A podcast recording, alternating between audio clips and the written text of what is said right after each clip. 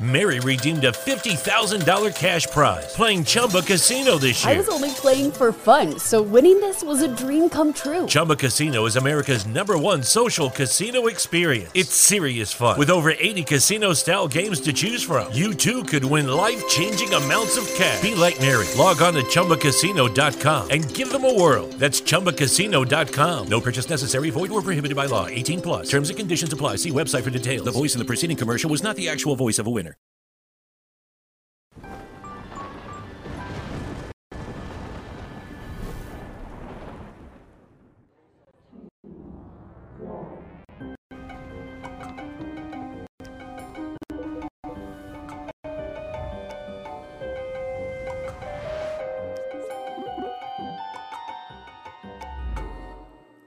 Salve, salve, amigos da ciência em todo mundo. Muito boa noite, muito bem-vindos. Mais um Ciência Sem Fim aqui, ao vivo para vocês. Hoje o grande Marcelo está aqui. Vamos bater um papo, aí vai ser legal demais. Muito obrigado por ter aceitado o convite, viu? Valeu demais. Antes da gente começar, os recadinhos do coração da paróquia para vocês. Primeira coisa, avisar para a galera aí que deve estar perguntando, por que não teve Ciência Sem Fim semana passada, né? Cara, então, aqui em São Paulo teve aquela tal daquela virose lá e eu fiquei bem mal, entendeu? Então, em respeito até aos convidados que viriam, nós resolvemos cancelar, senão eu ia ficar tossindo na cara dele, espirrando na cara dele, não é bom, né?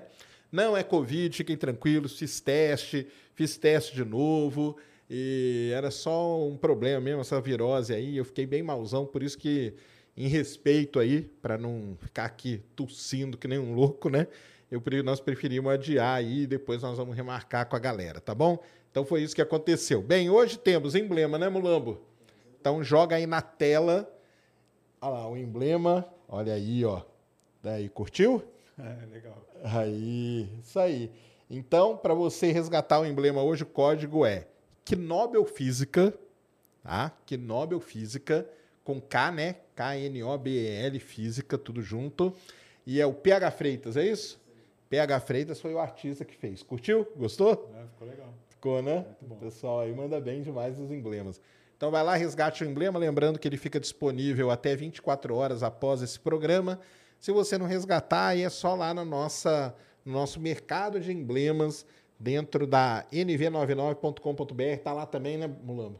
Tá tudo lá dentro agora na nova plataforma aqui dos Estúdios Flow. Beleza?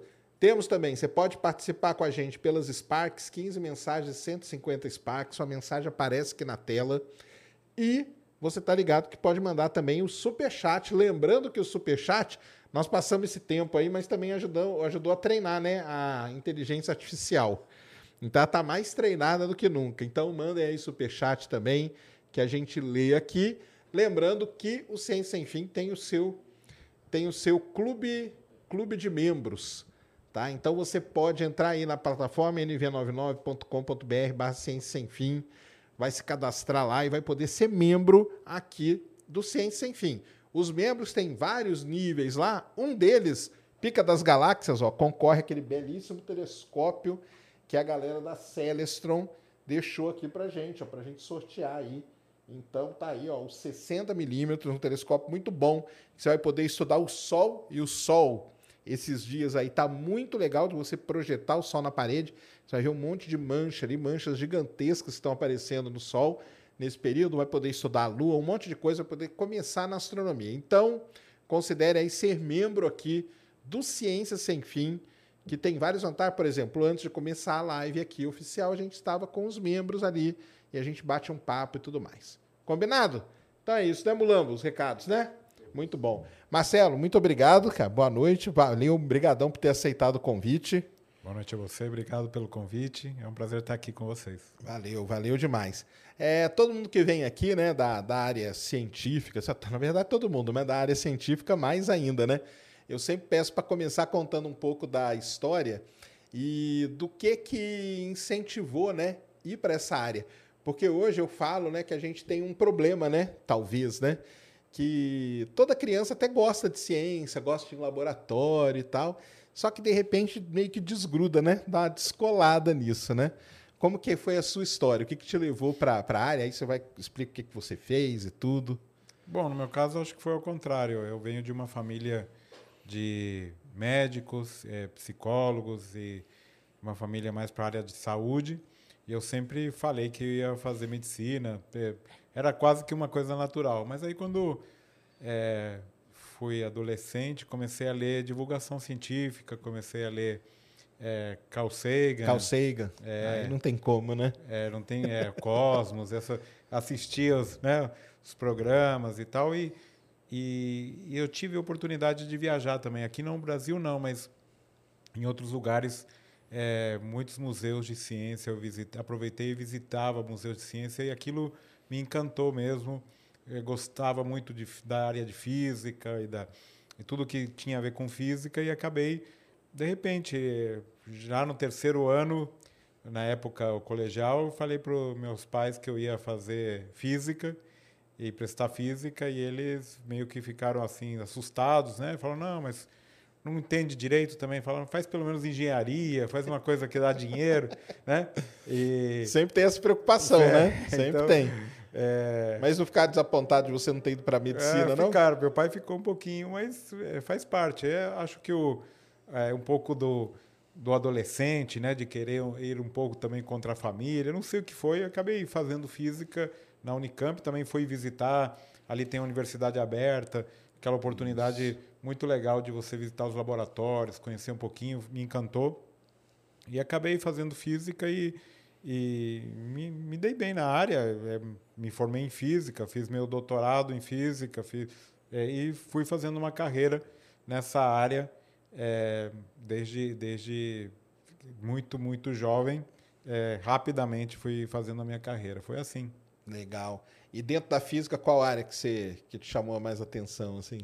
Olha, dentro da física, eu realmente gosto de tudo, mas eu já logo no início, aquele entusiasmo, querer começar a trabalhar, foi interessante que eu, logo já no primeiro ano, queria fazer iniciação científica. Aí eu procurei um professor, e o professor até que trabalhou muito na área de divulgação e tal, o Arguello, não sei se você chegou a conhecê-lo. E ele falou assim, ó, você ainda é muito jovem, estuda um pouco primeiro antes de começar. Daí eu aguardei, fiz as disciplinas e tal, e comecei então a fazer iniciação científica já no terceiro ano, já na mesma área que eu trabalho até hoje, magnetismo. Eu sou físico experimental na área de magnetismo, materiais magnéticos de maneira geral, e fui me especializando em nanopartículas magnéticas, nanoestruturas magnéticas, então é o que eu fui fazendo e que eu trabalho até o dia de hoje. Ah, que legal. Então foi nessa área aí, foi embora nela, né? Foi embora nela e foi mantendo e me especializando e trabalhando em diversos assuntos nessa área de pesquisa. Sim, mas sempre a grande área sempre foi essa aí, né? Desse... nanomagnetismo. Nanomagnetismo. E como que está essa área hoje aí? É uma área absolutamente em desenvolvimento. Tem muita coisa muito interessante. Existe, por exemplo, só para dar um exemplo, uma aplicação interessante hoje que o pessoal tem estudado é usar nanopartículas magnéticas conectadas com um ligante específico que você pode injetar no corpo humano e elas se conectam com algum tipo de tumor específico. E com isso, você faz uma chave molecular, de fato, e a partícula magnética fica conectada ao tumor. E com isso, você consegue, depois, colocando o paciente, por exemplo, num equipamento que tenha campo magnético alternado, como um equipamento de ressonância que existe em todos os lugares, você mexe aquela nanopartícula magnética. Caramba. E com isso ela está num tecido, ela aquece, e literalmente torra o tumor, né? Você consegue queimar o tumor sem causar nenhum tipo de efeito colateral. Esse fenômeno a gente tem estudado, se chama Magneto Hipertermia, e já está em estudos em diversos lugares do mundo e espero que logo seja uma aplicação interessante. E tem muito para desenvolver, para entender, para desenvolver nas partículas, no entendimento do fenômeno e até em outras aplicações. Até estava te contando um pouquinho antes de começar, a gente pegou essa mesma ideia e fez uma colaboração lá com o Cepetro da Unicamp para trabalhar e fazer essa mesma ideia em poços de petróleo, porque a densidade do petróleo é muito alta, então você consegue, ao aquecer, facilitar o movimento, né? Derreter o petróleo para ele fluir mais facilmente. Para ter uma densidade, né, um pouco menor e poder fluir mais facilmente. Então, a gente fez uma colaboração nessa área e tem tido resultados bem interessantes. Então, é tudo para pensar, para desenvolver. Então, tem centenas, milhares de aplicações que já foram pensadas e certamente haverá muitas mais que ainda nem foram imaginadas ainda. Entendi. Mas você é na área da parte pura ali, né? Exato. A parte básica, né? Ciência básica, a gente tem feito... Isso eu acho que é uma coisa que acaba o pessoal... Depois nós vamos entrar nessas outras questões aí, mas é uma coisa meio que acaba afastando, talvez, o pessoal, né? Ou até distanciando um pouco o pessoal da universidade, do público em geral, que é... Às vezes, igual você falou aí, aplicações sensacionais, mas talvez a gente não vê essas aplicações sendo divulgadas, né? E isso dá uma afastada. Então, fala assim, poxa, mas o cara estuda física, não sei o quê. O pessoal tem aquela ideia que o cara fica ali, né, viajando, né, em coisas que nunca vão ter uma aplicação na vida, né? Mas mesmo que não tenha aplicação, a ciência fundamental, a ciência como a gente conhece, a ciência básica, ela é absolutamente essencial. Primeiro, porque muitas vezes você não tem ideia de uma aplicação que possa existir. Isso são os exemplos já... Provavelmente alguns convidados aqui já falaram sobre, por exemplo, a história da física quântica. Quando ela começou, ninguém tinha ideia do que ia desenvolver. E hoje o mundo depende do desenvolvimento, né? Os semicondutores, toda a indústria tecnológica depende de algo que foi desenvolvido a partir de algo que era absolutamente teórico e sem muita... ideia do que poderia ser aplicado. E, veja, se você for pensar, isso sempre foi assim.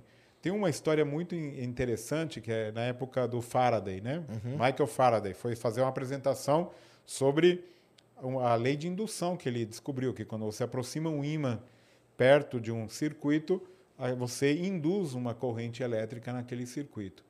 E aí ele terminou a palestra fascinado, falou, vejam que interessante, que bacana, que bonito isso e tal... E um cara levantou a mão lá da Royal Society e falou assim, bom, mas, senhor Faraday, para que serve esse negócio aí? E aí o Faraday respondeu assim, para que serve um bebê quando nasce? Né? Entendi, verdade. De fato, esse princípio é o princípio de todos os motores elétricos. Todos os motores têm esse princípio da indução. Então, na hora que você está estudando, está fazendo, muitas vezes você não sabe... Não precisa saber, mas é um tijolinho que é construído para a ciência. Além disso, naturalmente, tem a formação de estudantes, a formação de pessoas, de saber pensar, saber raciocinar, saber ter o pensamento crítico, poder enfrentar um problema de vários ângulos. Então, tem todas as questões relacionadas com a ciência básica que são absolutamente fundamentais. Mas, é claro, o que chama a atenção da mídia, das pessoas... É a aplicação. Quer saber para que serve isso? Exatamente. Então, faz parte do jogo aí de saber vender o peixe também, que acho que é algo importante. Ah, não, com certeza, tem que saber vender. É porque, assim, o próprio nome já diz, né? Que a básica é a base de várias outras coisas que vão ser desenvolvidas depois, né? Mas, assim, para quem é do meio acadêmico e tal, a gente entende. Mas o que às vezes eu sinto que falta esse negócio, né? Igual eu já conversei aqui com o pessoal, por exemplo, da área de medicina, é muito mais fácil, né? Porque a pessoa sabe, aquela pessoa ali está estudando para... Igual agora, no caso, a gente teve, a pessoa estava estudando para desenvolver a vacina que tomou e pronto. O outro estuda para desenvolver o remédio que você toma e tal. Então, e outra coisa também, né? A área de medicina tem o negócio da vida, né? Então, ela é ligada com a vida da pessoa e sem as dúvida. Pessoas, né? Pô, se eu tomar um negócio errado, eu vou morrer, sei lá e tal, né? Mas não sabem que outras áreas também tem. Veio o Paulo Neme aqui, que é o cara aqui aí da física da USP, né? Você acha que você conhece ele? Conheço, claro. Então, ele é físico e tal, mas e o estudo que ele fez todo ligado à medicina, né? Medicina física, que é um negócio, né? impressionante que a gente tem, igual você falou, ressonância magnética e por aí tudo vai, mas meio que falta, né, talvez, essa divulgação meio direcionada, né? Você tem que saber mostrar que pode haver desenvolvimento e também pode não haver. Tem muitas coisas que não dão em nada, mas faz parte do processo do desenvolvimento da própria ciência. Muitas vezes algo muito especializado que depois alguém vai descobrir daqui a 100 anos ou não vai descobrir, ou que realmente não deu em nada. E é um pouco análogo, você que gosta, é apaixonado pela astronomia, a mesma coisa. Se você for perguntar, bom, para que serve... para ficar encantado com as maravilhas do universo e os desenvolvimentos paralelos que foram surgindo, tecnológicos, a partir desta curiosidade que a gente tem com o mundo, com o universo, com a vida, que faz parte do nascimento, né, da própria ciência. Sim. Em si. Não, o que eu brinco é isso aí, né? Pô, eu fico lá vendo supernova há milhões de anos luz. Cara, isso aí não vai mudar a sua vida, entendeu? O cara da medicina, não, ele trabalha ali com o negócio que é no dia a dia, né?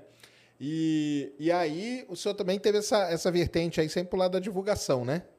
Eu sempre gostei de trabalhar com divulgação, de mexer com divulgação, porque eu mesmo fui para essa área, como eu te disse, pela divulgação da ciência. E sempre achei que tinha pouca coisa no Brasil, né? Agora mudou um pouco a situação, melhorou um pouco.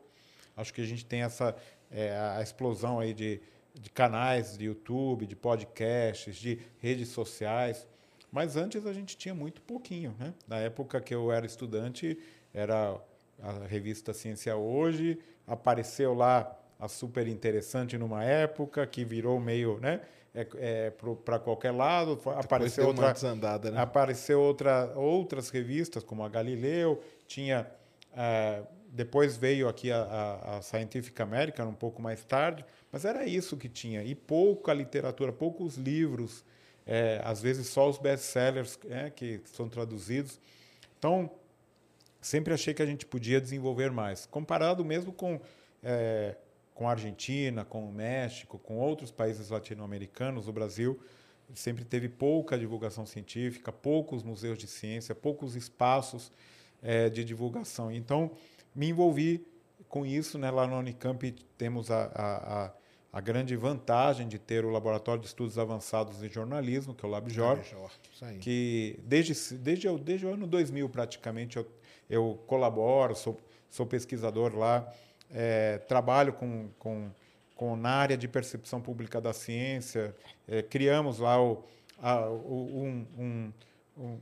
uma especialização em divulgação científica, um mestrado em divulgação científica e cultural, e lá, então, a gente tem ali desenvolvido pesquisas, desenvolvido ali um trabalho de formação de jornalistas, de pessoas interessadas na área de divulgação, e, além disso, ajudei a criar ali o Museu de Ciências da Unicamp, o Museu Exploratório de Ciências, que tem desenvolvido um trabalho muito interessante, muito bacana. E também coleção de livros. Na editora da Unicamp, a gente tem uma coleção chamada Meio de Cultura, onde a gente tem muitos livros legais, também buscando autores diferentes, autores mais brasileiros, autores fora do eixo anglo-saxão. Então, a gente busca argentinos, chilenos, italianos, mexicanos, para trazer aqui e traduzir uns livros muito, muito interessantes na área de divulgação. Então, quem não conhece, recomendo que dê uma olhada ali na editora da Unicamp, Meio de Cultura, é uma coleção bem bacana. E, com isso, fui me envolvendo na área de divulgação, trabalhando, formando estudantes também, e escrevendo um pouco de textos.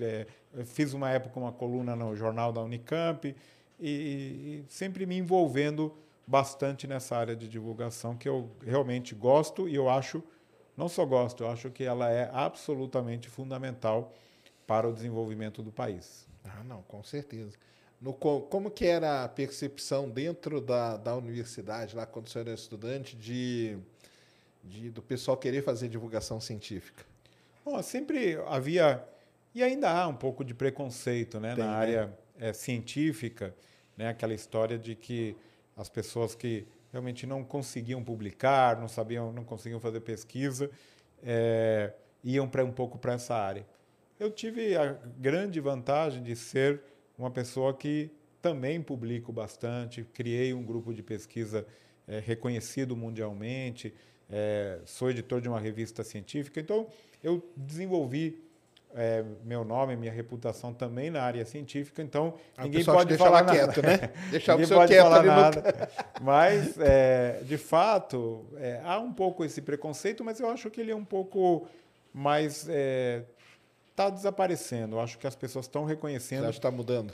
Que existem outros caminhos, na verdade, quando você é um professor universitário. Claro, a universidade é baseada no famoso tripé, que é pesquisa, ensino e extensão, que a gente tem que fazer de diferentes maneiras no nosso dia a dia. O que eu costumo dizer é que a universidade precisa fazer isso, mas, em geral, a cada um de nós é muito difícil fazer tudo isso e bem feito. Então, a gente, às vezes, vai desenvolver um pouco mais o lado do ensino, às vezes mais o lado da pesquisa e, às vezes, um pouco mais o lado da extensão. Isso está ficando um pouco mais claro dentro das universidades, as pessoas estão conhecendo, respeitando mais esses caminhos individuais e, às vezes, num dado período da vida, você pode querer fazer uma coisa, em outro período, outra coisa. E a área de divulgação ela é parte fundamental dessa área de extensão e, hoje em dia, cada vez mais, as próprias agências de fomento estão reconhecendo que não dá para fazer pesquisa sem ter a divulgação adequada. Primeiro que você precisa dar o retorno à sociedade, que, afinal de contas, é quem financia. Primeira coisa é... Então, por isso que eu falo, né? Já devia ser um negócio meio... Se você pensar assim, né? Tinha que ser um negócio meio obrigatório já, né? Praticamente deveria ser. Mas nem todos são bons em fazer isso, nem todos se sentem à vontade em falar na frente de uma câmera, na frente de um microfone. Então, tem que respeitar. Então... Tem gente especializada. Para isso mesmo, tem divulgadores, tem jornalistas, tem empresas que podem colaborar nessa área. E pessoas formadas para isso, né? Muitas vezes a pessoa não sabe fazer direito, né? Vai fazer uma divulgação científica, começa a fazer um discurso de 3 horas, fica um negócio chato. Então, cada um de nós deve buscar seguir um pouco um caminho, ter, né, as várias vertentes, mas, em geral, poder seguir esse caminho da divulgação científica, da extensão universitária, do ensino também, que é absolutamente fundamental, o desenvolvimento de material didático, pesquisas na área de ensino. E isso, eu acho que está mudando na universidade, está cada vez sendo mais reconhecido, mais, de uma maneira geral, mais valorizado também. Mas... talvez seja, não sei se eu misturo aqui a expectativa e a vontade com a realidade, mas é algo assim. Mas eu acho que a gente, principalmente, tem um viés, né? Porque a gente pega uma Unicamp que ela tem, né? Igual falou, né? O LabJor e tal. Aí na USP aqui você vê em alguns departamentos já tem um setor ali que cuida de divulgação, né? Mas, assim, a impressão que eu tenho é que são coisas pontuais ainda, sabe? Ah, sim. Porque o sistema como um todo é isso aí, né? Um dos primeiros erros que tem é o cara, porque em outros países é meio diferente, né? Esse negócio da pessoa ser o pesquisador e tem o cara que é o professor, né? Porque às vezes o cara é um grande pesquisador, mas ele não sabe dar aula. Às vezes ele é um grande professor, sabe dar muito bem aula, mas em pesquisa ele não é muito bom, né?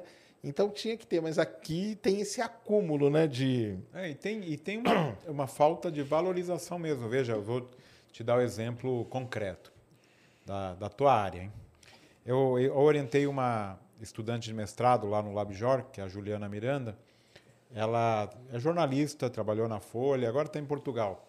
Mas ela estudou as assessorias de imprensa da área de astronomia no Brasil.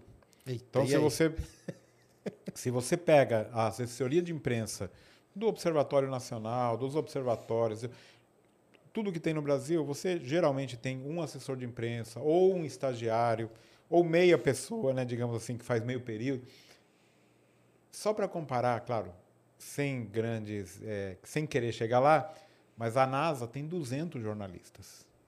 A NASA tem uma equipe de 200 jornalistas. Por quê? Porque eles sabem que eles dependem disso para sobreviver.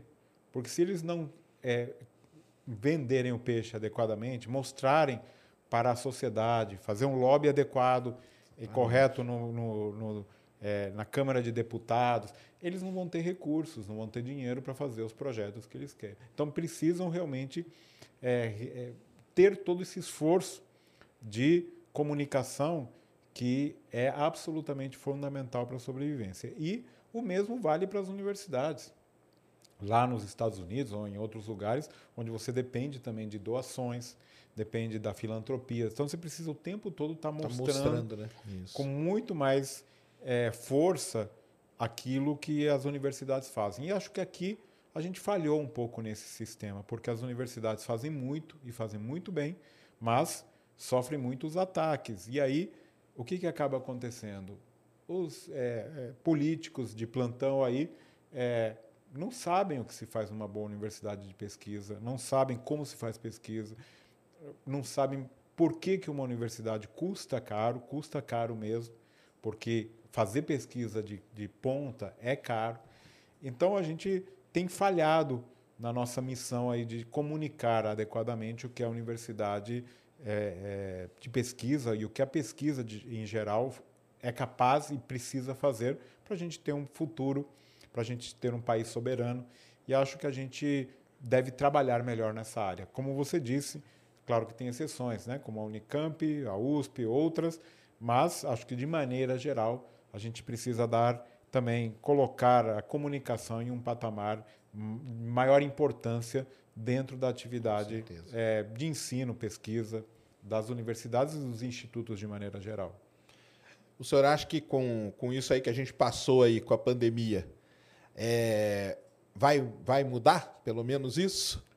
Porque então, o pessoal sentiu que, assim, se você não tiver uma comunicação adequada, né? Primeiro que você cria uma confusão violenta, né? Eu entrevistei a Esther aqui já, né? Conversei com ela, né? E é isso, né? Então, por exemplo, assim, a pessoa, ela... vacina, tal. A pessoa não sabe quais são as etapas que tem que cumprir, tudo direitinho e tal. Será que isso aí vai ajudar? Esse momento terrível que a gente passou, será que ajuda, pelo menos, nisso? Olha, veja que aconteceu um negócio curioso, né? Que o Brasil, pela primeira vez na história, acho que primeira e espero que seja a única, parou num domingo, lembra? Para assistir a Anvisa votando se ia permitir a vacina ou não. O Brasil parou para assistir uma votação técnica, né, na Anvisa. E isso nunca aconteceu. E, de fato, paradoxalmente, apesar dos ataques, apesar de tudo, o que aconteceu durante a pandemia é que a ciência teve mais voz. Em geral, você assiste qualquer jornal, agora já diminuiu um pouco. Qualquer jornal... Esse aqui é meu medo, sabia? Porque você assistia, tinha sempre um cientista, tinha sempre alguém sendo entrevistado, explicando, mostrando os fatos, explicando algum detalhe. As pessoas souberam como desenvolve a vacina, né? Que precisa ter importar ali a base da vacina, porque a gente não tem nenhum desenvolvimento disso, que acabou conhecendo um pouco mais as instituições de pesquisa e que se faz pesquisa no Brasil. Veja um dado fundamental.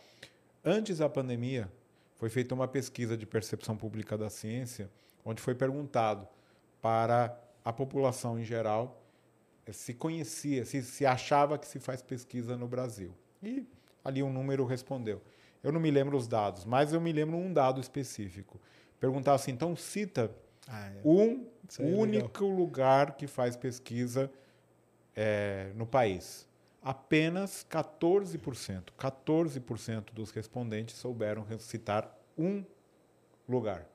Eu tenho certeza agora, se essa pesquisa for feita, pelo menos Butantan e Fiocruz, as pessoas vão saber. Não é possível... Saber, né? Ficou na cabeça, né? Ficou na cabeça. Já é um ganho. Já é um ganho. Já é, com certeza. Já vão saber citar algum pesquisador. Então... De uma maneira ou de outra, a presença, a voz da ciência apareceu mais. Só que o que a gente precisa fazer agora é alavancar manter, esse momento, né? E manter. Eu acho que falta um pouco do cientista. Ele tem que meio que aproveitar e surfar na onda, né? Assim, tá vendo o negócio? É terrível, capaz, a pandemia e tal, um negócio terrível. Mas veio essa onda aí, todo mundo falando, o cara tem que aproveitar ali agora, vamos manter, entendeu? Vamos tentar dar um jeito de manter. É o que eu acho que aconteceu um pouco. Primeiro, é que faltam muitos elementos. Não dá para você fazer comunicação científica de qualidade sem ter uma mínima formação. Não, parece fácil, mas não é. Não é. Não é fácil você comunicar adequadamente, você encontrar a linguagem, um nicho específico, você ter ali...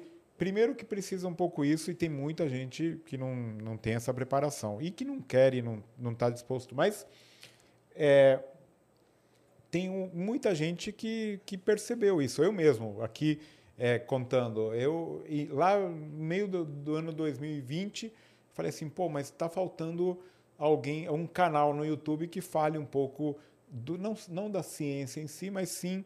das trajetórias, de como os cientistas se tornam cientistas. Essa é um pouco a pergunta que você me fez no começo, mas também como a universidade influenciou nisso. Minha preocupação era os ataques. Então, eu comecei um canal também de conversas, chama Espaço Recíproco, onde eu converso com a pessoa, falo, qual que é a tua trajetória, de que maneira você chegou lá, o que você faz, e como a universidade, trago lembranças ali da graduação, da pós-graduação, como a universidade foi fundamental nesse processo.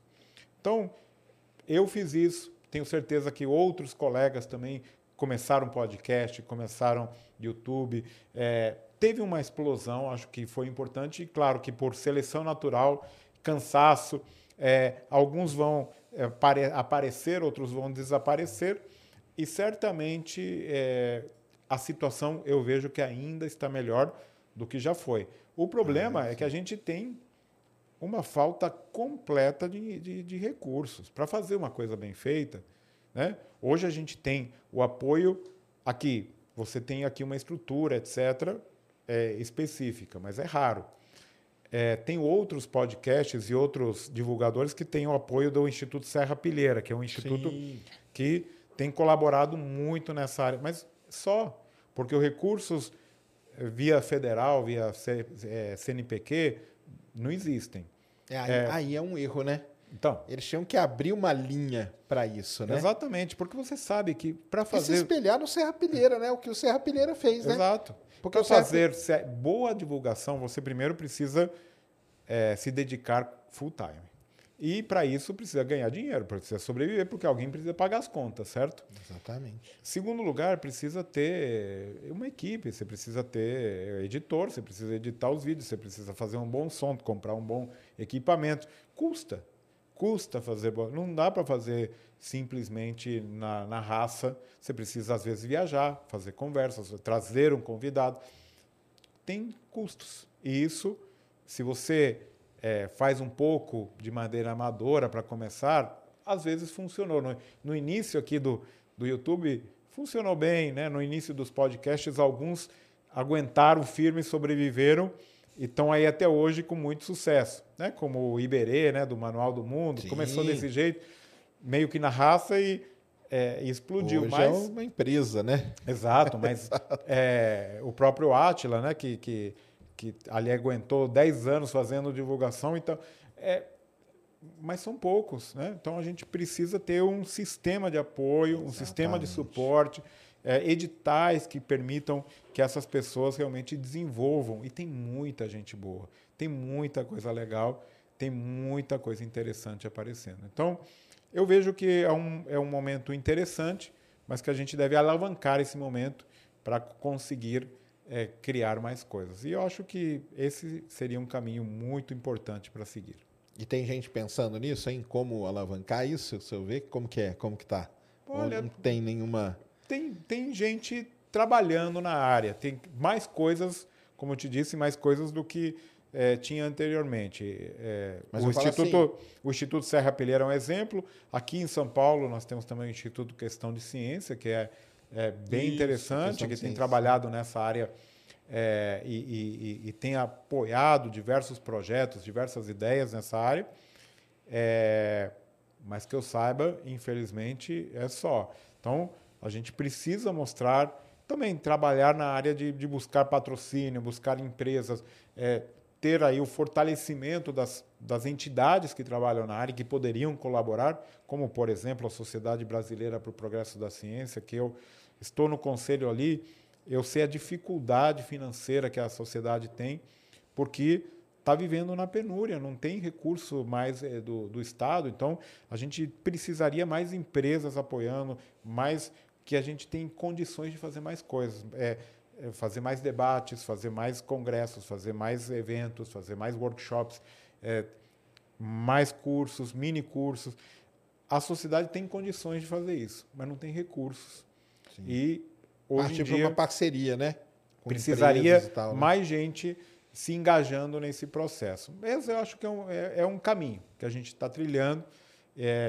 Eu, digamos assim, sou otimista do ponto de vista de ver que a gente, apesar de tudo, apesar da crise, dos ataques, de tudo que a gente está vivendo, a gente tem se desenvolvido de uma maneira geral. É natural que agora a gente está num momento muito difícil, muito crítico, sem recursos, sem dinheiro, sem apoio, mas espero que seja uma fase transitória, que a gente volte, digamos assim, à velocidade de cruzeiro, à normalidade em pouco tempo. Não, tomara que a gente já tem que aprender, né? Pelo menos alguma coisa vai ter que sair de bom disso tudo aí, que foi terrível, tem que sair bom, né? Eu sempre pergunto, né, para o pessoal, você acha que a ciência está saindo fortalecida ou dessa história toda? Ou como que você acha? Eu acho que está saindo fortalecida, sim. Depende, né? Aqui a gente vive uma situação muito dramática e tem visto coisas meio completamente absurdas, né? Eu vi uma pesquisa recente, se não me engano, agora eu tenho que checar os dados, mas se não me engano, 11% dos brasileiros declararam que acreditam que a Terra é plana. Essa pesquisa é famosa. E 11%? Então você diz, olha, tá bom, mas precisa melhorar muito ainda. São muito milhões de pessoas. Muito. Então a gente tem um trabalho imenso. A gente viu com toda essa coisa aí da pandemia, com esse famigerado tratamento precoce, cloroquina, essas coisas que não tem nenhuma validade científica, como essa coisa pegou e com muita gente formada, com muita gente bem formada. Mesmo assim, as pessoas ainda acreditam em evidência anedótica, em autoridade, né? Em coisas que são, digamos assim, o beabá de quem entende, conhece, estudou um mínimo de pseudociência para entender que aquilo é uma bobagem. Então, a gente tem um caminho longo para percorrer e a situação da pandemia deixou preocupado um pouco com relação a isso. E esse aqui é apenas a superfície, porque tem ali por trás todo um movimento de desinformação, anti-ciência, que é bastante preocupante. Então, e que está organizado. Então, o que eu acho que a gente deve fazer do lado da ciência isso é que eu falo sempre. Se organizar um pouquinho. Os caras se organizam muito melhor do que os cientistas, cara. Exato. Pega aí o caso da Terra plana. Por que os caras cresceram? Porque eles se organizam, um ajuda o outro e tal. Aí, na hora que você vem para o lado da ciência, e a gente sabe muito bem que acontece isso, começa a ter muito problema, começa a ter treta entre cientistas, começa a ter, né, ciúme de um com o outro, o ego do cientista acaba falando, né? E isso prejudica todo mundo, né? Se todo mundo está pensando em empurrar a ciência para frente, aí iria. E eu acho que tem o detalhe também de um movimento organizado, com recursos.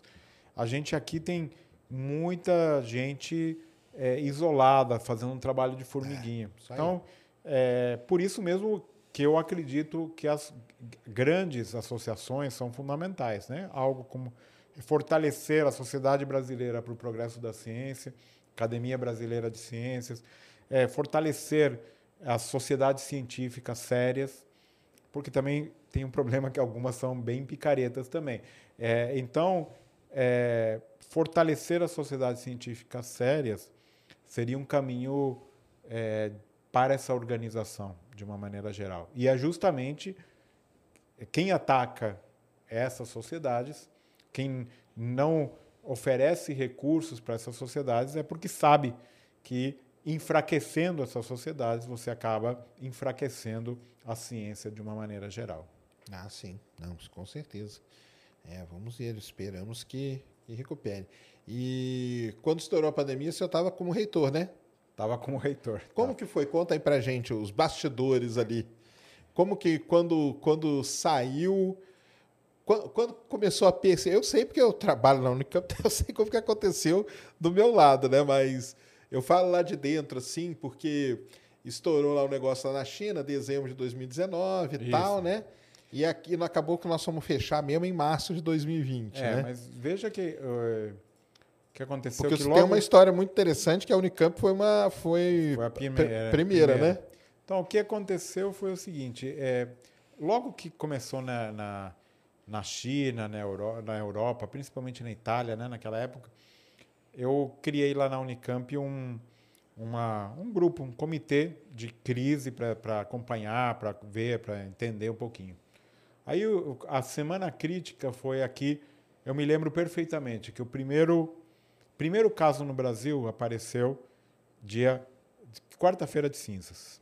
Eu me lembro porque eu estava voltando de viagem, eu ouvi na rádio ali, liguei na rádio na CBN lá e estava ouvindo e vendo aqui a grande repercussão do primeiro caso, foi quarta-feira de cinzas.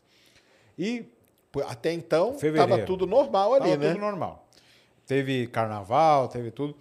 E aí, em março, começaram as aulas, início de março. Dia 10 de março, eu tive um acontecimento ruim na minha família. Meu sogro faleceu dia 10 de março, depois ficou doente e tal, por outro motivo, mas ele faleceu dia 10 de março. Então, a gente teve ali toda aquela questão do enterro, do velório, de organizar as coisas, da tristeza familiar e tal. E aquele dia, saí do velório e eu fui para São Paulo porque eu tinha uma reunião em São Paulo e tal. No dia seguinte, eu tinha que ir de novo para São Paulo. Dia 11, tive que vir de novo aqui no Palácio dos Bandeirantes para uma assinatura de um convênio tal, com o governador. E ali eu já senti um clima no governo, atrasou tudo tal. Senti um clima nos corredores ali, que eles estavam preocupados, né? Criando também um comitê e tal. Eu falei, pô, mas será que a situação está tão ruim e tal? Me lembro perfeitamente, porque depois eu conto, mas tinha 56 casos no estado de São Paulo, veja, 56 casos. E aí, voltando, eu comecei a ouvir, voltando também, peguei trânsito, demorei umas 3 horas ouvindo o rádio, comecei a sentir esse negócio. Então, eu já estava sem dormir, estava cansado, estava estressado. Eu ouvindo ali a notícia da Itália, que a coisa estava estourando mesmo, e aqui no Brasil começando a crescer muito. Tinha tido um caso na USP, nenhum caso na Unicamp ainda. Eu falei, esse negócio não está legal, não vai acabar bem. Aí eu cheguei em casa umas 8 horas da noite, liguei lá para a minha equipe, falei, amanhã, 8 horas da manhã, todo mundo lá no gabinete da reitoria para a gente discutir o que a gente vai fazer. Não dormi direito, fiquei estressado e tal. Fui lá às 8 da manhã, a gente falou, olha, a situação na Itália é essa, a situação aqui, na USP já teve um caso, o que a gente vai fazer? A gente tem aqui o hospital, convive muita gente aqui em volta, o que nós vamos fazer? Aí decidimos que a gente ia parar as atividades presenciais, né? Não, a gente nunca fechou a universidade, porque é impossível fechar, principalmente que a gente tem um hospital que atende 6 milhões e meio de pessoas da região metropolitana de Campinas, que estava interior ali, exato, estava, né, bombando ali, e cada vez com mais uso. E tem toda a questão administrativa da universidade, tudo. Então a gente falou, olha, vamos restringir as atividades presenciais. E naquela época a gente imaginou que ia ser por 2 semanas e voltar tudo ao normal.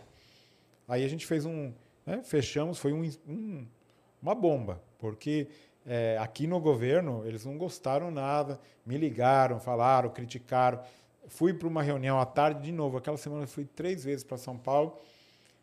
Me falaram de tudo. não gostaram, né, de que a gente tivesse tido essa decisão. Caramba. Porque falou, pô, mas com 56 casos, vocês vão fechar, vão parar o Estado e não sei o quê, tá, todo mundo vai atrás. E foi, de fato, o que aconteceu. Todas as universidades vieram atrás da Unicamp e acabaram decidindo por parar um pouco as atividades presenciais. Eu, na época, eu já dizia, olha, eu prefiro pecar por excesso de cuidado que por omissão. Eu não quero ter a responsabilidade aqui depois dos estudantes, ter uma onda aqui de transmissão entre os estudantes, né? E entre os funcionários, professores da universidade, e por causa que a gente se omitiu de tomar uma decisão que é difícil, é complexa, foi uma das mais difíceis que eu tomei na minha vida, porque nunca tinha sido feito.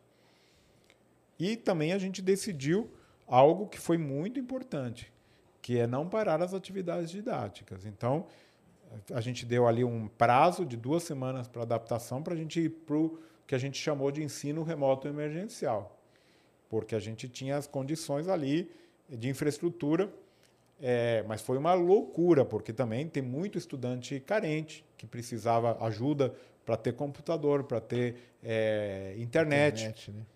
Então, a gente fez todo um programa com relação a isso, conseguimos comprar computadores, planos de internet, conseguimos fazer tudo isso nessas 2 semanas para que ninguém ficasse para trás. E toda a universidade, em 2 semanas, foi incrível.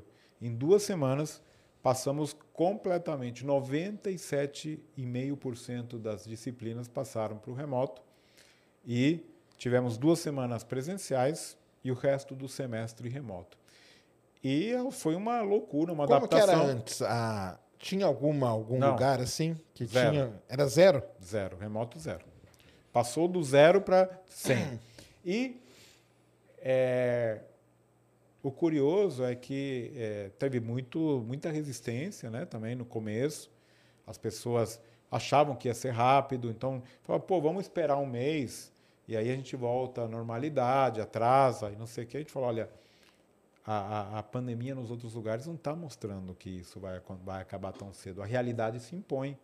Se a gente não faz esse ensino remoto emergencial, o que vai acabar acontecendo é que a gente vai atrasar a formação desses estudantes, vai acabar prejudicando as pessoas.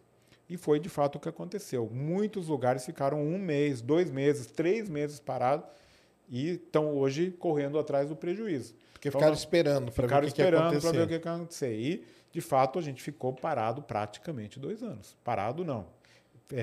Em remoto. Sim. Aí tivemos que readaptar todas as nossas práticas, né, de trabalho para permitir o trabalho remoto, organizar toda a parte hospitalar, que também foi toda uma loucura, e manter algumas pessoas no serviço essencial, porque toda a parte de compras, toda a parte...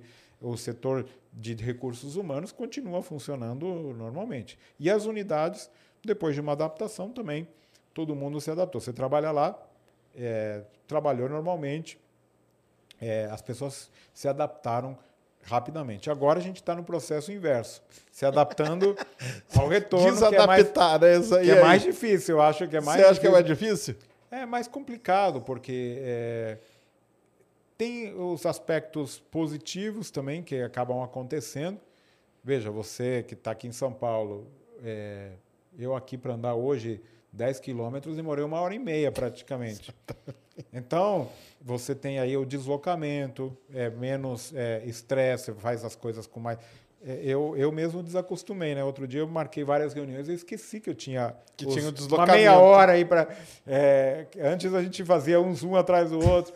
Então, as pessoas têm que se readaptar. Agora, a gente está usando máscara ainda na sala de aula. É difícil, chato, né? Usar. Tem que gritar mais. Às vezes, o entendimento não é tão bom. Mas, para os alunos, tem sido fundamental. Realmente, é muito diferente a vivência, né? O campus universitário, o dia a dia, a vida, o contato com os colegas, com os professores. É muito diferente. Ainda não, com certeza. Somos... seres sociais que gostam de ter... Tem os aspectos positivos que eu acho que deveríamos manter. Então, eu sou favorável a buscar uma solução híbrida, sabe? A gente, por exemplo, tem... Eu gosto sempre de dar esse exemplo. Na área de física, que é a que eu ensino, lá na Unicamp, segundas e quartas, às 10 da manhã, tem 20 professores dando a mesma aula. É porque é física 1, física 2, física básica. O ciclo básico ali, né? Uhum. Hoje não faz mais sentido isso. Oxe. Eu acho que a gente tem possibilidade de ter essas aulas gravadas, de todos os professores. A gente pode assistir a aula da China, de Singapura, dos Estados Unidos, traduzida se quiser, e aproveitar o tempo para fazer projetos, para tirar dúvidas, fazer exercícios, usar melhor o tempo em sala de aula para fazer algo que não é assistir alguém apresentando algo. Então, acho que a gente deveria aproveitar. Mas aí essa mudança aí é uma dor terrível, né? Principalmente pro professor que passou, sei lá, pega um professor no Unicamp que está há 20 anos dando aula do mesmo jeito. Você falar para ele agora, cara, agora você vai fazer o seguinte, ó, você vai gravar uma aula aqui e depois você aproveita esse tempo aí para fazer. Pô, o cara não vai, né? Não vai. Olha, mas eu vou te dizer, não vai, mas valorizando, oferecendo ferramentas. Eu vou te contar, agora eu estou dando aula de laboratório de Física 2 lá na Unicamp. O pessoal desenvolveu uns negócios impressionantes para conseguiram dar aula de laboratório. Porque aí remota. Você tem no computador, você tem todas as simulações. Não, porque agora, tudo, então, né? Você pega hoje, é impressionante, eu vou te dar um exemplo. Eu dei aula de Física 2, então... O segundo experimento é um pêndulo físico, que a gente chama. Então, a ideia é pegar um rolo de papel, que na verdade pode ser um rolo de papel higiênico, um rolo desses de papel, né, de pia, e você faz um furo ali, vários furos, aliás, e você mede o período. Isso, período. Faz um pêndulo. E como que você mede esse período? Tem hoje um programinha lá no celular que chama Tracker, que você filma, ele vai frame a frame, você vai desenvolvendo, você vai vendo, consegue ver a senoide, consegue ver tudo, você consegue determinar o período. E com o experimento, que é um pedaço de tubo de papelão, você consegue determinar a aceleração da gravidade com uma precisão muito razoável, muito bacana. Dá trabalho. Você tem que desenvolver algumas técnicas, fazer linearização, fazer... Bom, é o que a gente ensina. É a parte de ensinar, né? É incrível. E é incrível que funciona. Agora, o experimento que eu estou dando agora é um tubo aberto, também você pega um tubo de PVC, qualquer tubo, e você consegue, com um microfone, com um celular também, um microfone e um celular, determinar a velocidade do som. São coisas que... a gente não fazia antes e que hoje a gente tem a ferramenta aqui, tem o computador, no celular, possibilidades de fazer e analisar e discutir e consegue ir fundo nos fenômenos. Então, eu acho que está sendo muito interessante. É claro, isso na área de física. Na área de química é um pouco mais complicado, né, fazer os laboratórios, porque não temos os produtos em casa, mas também tem muita coisa que a gente consegue inventar no dia a dia. Em outras áreas é mais difícil, né? Na área de biologia, com os microscópios, é um pouco mais complexo. Mas foi possível adaptar a essa realidade. Boa parte dá para adaptar, né? Boa parte. E a gente consegue, e tem hoje ferramentas impressionantes que a gente consegue ter no celular, com sensores e tal, fazer muito projeto bacana, muita coisa bacana. Então, eu acho que a gente deveria usar um pouco mais isso. Mas, de maneira geral... O que a gente deve, na minha visão, o que a gente deve fazer aqui no Brasil é ter menos horas de sala de aula, menos horas em sala de aula com conteúdo. A gente deveria deixar os estudantes mais soltos, deveria ter mais disciplinas eletivas, ter uma formação mais ampla, porque, na realidade, a gente não sabe o emprego do dia de amanhã, não sabe o que virá. Exatamente. E acho que a gente deveria... se preocupar um pouco mais em informar os que são as chamadas habilidades soft skills, né? Soft skills. E possibilidade de trabalhar em grupo, de fazer bons relatórios, de fazer boas apresentações, boa comunicação e, naturalmente, o que vem por baixo, o que vem por trás. Toda essa questão de ética, bioética, a questão aí de de um aprendizado amplo em todas as áreas do conhecimento, que acho que é mais útil para a vida do que um conteúdo específico. Porque ficar ali só recebendo aquele monte de coisa, né? Que... E decorando muitas vezes. E decorando, né? É para passar, né? Tem que passar, tem que ter o CR, né? Tem que ter... Exato. É, não, mas, não, isso aí eu também acho que tem que ser assim, que tem que ser um ensino diferenciado, mas o negócio é quebrar, né, esse padrão aí que está aí há quanto tempo, né? Como que vai fazer? Por isso que eu também acho que esses momentos aí de ruptura na Matrix, igual foi a pandemia, dá para aproveitar alguma coisa, né? É, eu espero que aconteça. É o meu medo, como a gente já discutiu antes, é que a gente fala, queira esquecer tudo, fala, volta ao tudo que era. Exatamente. Mas eu acho que não. Vai acontecer em algumas situações que a gente consegue colocar. Veja, outro caso que é interessante, que aconteceu, é que a gente aproveita pouco. Na pandemia, a gente, primeiro, descobriu, como uma grande descoberta, que existem ferramentas que podia ser usada para reuniões. Às vezes... Eu te digo, como reitor, eu vim aqui para São Paulo, às vezes, para uma reunião de meia hora. Eu gastava 2 horas para vir, 2 horas para voltar.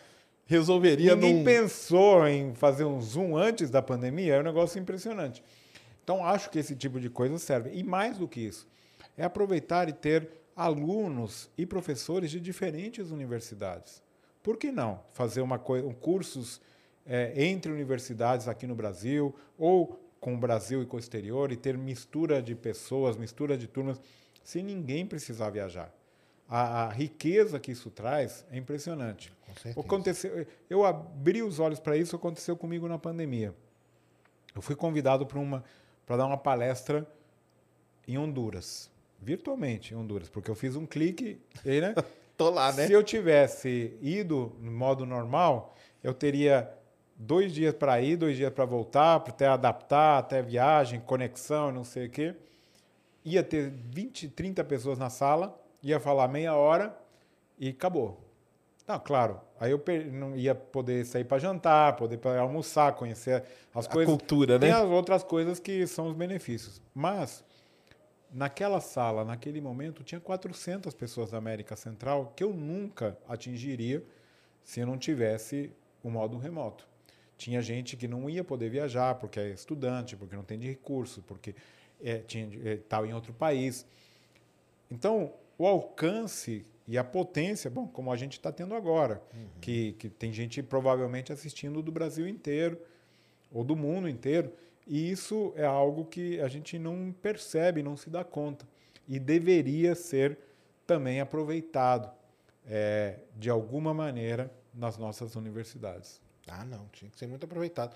Esse negócio de congressos e conferência virtual, eu sei que congresso é legal pra caramba, e eu até falo isso, que é uma coisa que eu não concordo com o próprio Lattes, lá de dar pouco ponto assim, para congresso, porque congresso tem a parte do network ali, né? O cafezinho é mais importante. Importante do que, exatamente, você entender o que o pessoal tá fazendo pelo mundo e tal. Essa parte é legal. Mas a possibilidade, né? E até a organização, eu participei de alguns congressos aí durante a pandemia, a organização virtual foi muito melhor do que a organização quando você está lá presencialmente. Então você conseguia, quando você está presencialmente, você está sentado aqui numa palestra, a outra você perdeu, né? Perdeu, porque você não pode estar em 2 lugares ao mesmo tempo, por enquanto, né? Exato. Agora, virtualmente, não, eles organizaram de uma maneira... que como não precisava ter deslocamento, mudar a sala nem nada, era isso aí, né? Você dava um clique aqui, você já estava na outra sala. Não, além do que, fica gravado. Fica gravado, você pode ver depois, exatamente. E tem outra vantagem que o pessoal está falando agora, outra vantagem e desvantagem. Os estudantes que estudaram na pandemia estão reclamando que agora, ao vivo, você não consegue acelerar, dar 2 vezes. Pois, exatamente, mas mudar a velocidade. É isso mesmo. Às vezes o negócio está chato, às vezes a pessoa fala devagar, você quer pôr ali numa velocidade maior, isso o pessoal acostumou, né? A ouvir aulas em 2 vezes, 3 vezes, sei lá quantas vezes. E pegar ali, às vezes voltar, assistir quantas vezes quiser, ou às vezes pegar de outra pessoa. Claro. Então, tem algumas questões e vantagens que são interessantes. Então, de que maneira é o ideal? Eu acho que a gente tem O ambiente vai ter que achar universitário, o equilíbrio disso, exato, né? O ambiente universitário, assim como no Congresso. O que eu gosto mais do Congresso é o cafezinho e os almoços, jantares e conhecer os lugares. Tem a parte legal social. Exatamente. Mas o resto dá para fazer. A mesma coisa na universidade. Então, o conteúdo, aquilo que eu ensino, por exemplo, que é, às vezes, física básica... Não, exatamente, é isso. Já está... tem disponível por aí. Eu participei de um congresso que é a mesma coisa. Se eu fosse lá fazer presencialmente da minha palestra, ia ter 4 pessoas. E olhe lá ainda se ia ter 4, porque é um negócio tão específico. Exato. Aí, virtualmente, tinha lá 200, 200 e poucas pessoas vendo aquilo. Eu falei, caramba, olha aí, o alcance é um negócio que não tem. E depois fica gravado e tudo. E dentro das próprias comunidades, né? No meu caso ali, comunidade mais de geofísica e tal... com as sociedades e tal, aquela palestra ela sai rodando. Então, a pessoa não viu na hora, mas ela vai ver depois. E até hoje eu recebo de vez em quando mensagem, cara, vi aquela palestra sua que você fez lá. E isso gera uma discussão que antes você não tinha. Exato. Né? Antes você não tinha isso. Isso mas, é muito interessante, muito importante. É. O problema é como achar esse ponto de equilíbrio, né? Esse exato, é isso eu acho que vão adaptando e vamos encontrando. Eu acho que tem que fazer uma coisa que também a gente faz pouco, que é ouvir as pessoas, ouvir sim. Os alunos, ouvir os professores. Mas aí você não acha que tem uma diferença de geração também? Tem. É, né? Claro. É, olha, como professor, eu posso te dizer, e aqui qualquer um que deu aula virtual vai dizer, lá é muito ruim dar aula no estilo tradicional. Do estilo tradicional, porque você olha ali as telinhas tudo fechada, né? Todo mundo fechado. Você fala, caramba, tô falando para a parede, né? Exato. Você fala para as paredes. É ruim, porque você não tem... Às vezes você tem um feedback e tal. Tem lugares que obrigavam... Todo mundo com a câmera aberta, mas é difícil obrigar as pessoas. Todo mundo adulto, tá? Aí, de fato, faz calor, tá todo mundo sem camisa, tá aí deitado no sofá, sei lá. Então, cada um encontrou aí uma maneira de se adaptar quando conseguiu. O que você pode aproveitar? Claro, então dar aula virtual é ruim, mas nesse modelo. Tem outros modelos que são mais interessantes. Como vocês têm aqui os cortes, né? Exato. Ali, fazer o modelo de aula virtual, você tem cortes, você tem participação, tem votação, tem outras ferramentas que precisam ser... A dinâmica é outra, né? A dinâmica tem que ser outra, porque senão ninguém aguenta. É. Ninguém vai aguentar ficar uma hora parado na frente de uma tela, assim, exato, olhando, né? Não tem como, porque além de tudo você tem joguinhos, você tem WhatsApp, você tem redes sociais, Twitter, quem usa... Bom, é impossível você ficar atento se você vai realmente acompanhar numa tela isolada. Já numa aula, às vezes é difícil, né? Você aguentar e tal. Então tem que ter um pouco essa dinâmica. Mas tem jeito, tem técnicas, tem pessoas especializadas estudando isso. Então a gente vai ter que encontrar aí um híbrido interessante, uma mistura, um equilíbrio que a gente, ouvindo muito, né? Para ver qual é a característica. Vejam, em certos lugares faz todo sentido. Como cidade como o tamanho de São Paulo, faz todo sentido ter alguns dias que não precise ir na universidade, para você evita o deslocamento. Às vezes são 2, às vezes são 3 horas para a pessoa ir, 3 horas para voltar. É desumano. E você vai ter na mesma classe uma pessoa que viajou 3 horas de ônibus, fez 3 conexões e não sei o quê, e outro que foi de carro que mora 15 minutos no lugar. E você... E o outro que mora, às vezes, dentro da universidade. O outro que mora na universidade. Outro... Como a gente vai fazer isso? Por outro lado, tem gente que não tem lugar para estudar direito, tem gente que não tem internet boa, tem gente que não tem um bom computador, ou às vezes tem um computador ou tem um tablet, mas não tem o ambiente na casa em silêncio para estudar. Certeza. Então tem o outro lado também ruim. De que maneira a gente vai buscar o equilíbrio, encontrando e possibilitando que cada uma dessas pessoas tenha as condições melhores possíveis de estudar. É isso que vai ser o nosso grande desafio e é possível ser feito. Por quê? Como eu te disse, uma universidade como a Unicamp, a gente tinha ali 20 professores dando a mesma aula. Bom, vamos ter alguns fazendo desse jeito, outros fazendo do outro e os estudantes podendo eventualmente se adaptar aquilo que é melhor para ele. Melhor para ele, né? Exatamente.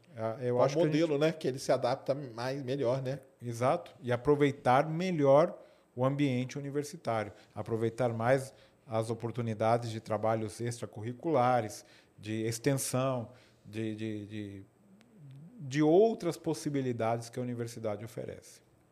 A Unicamp agora, o EAD lá vai ficar mais... Como que está essa parte aí? Então, não sei.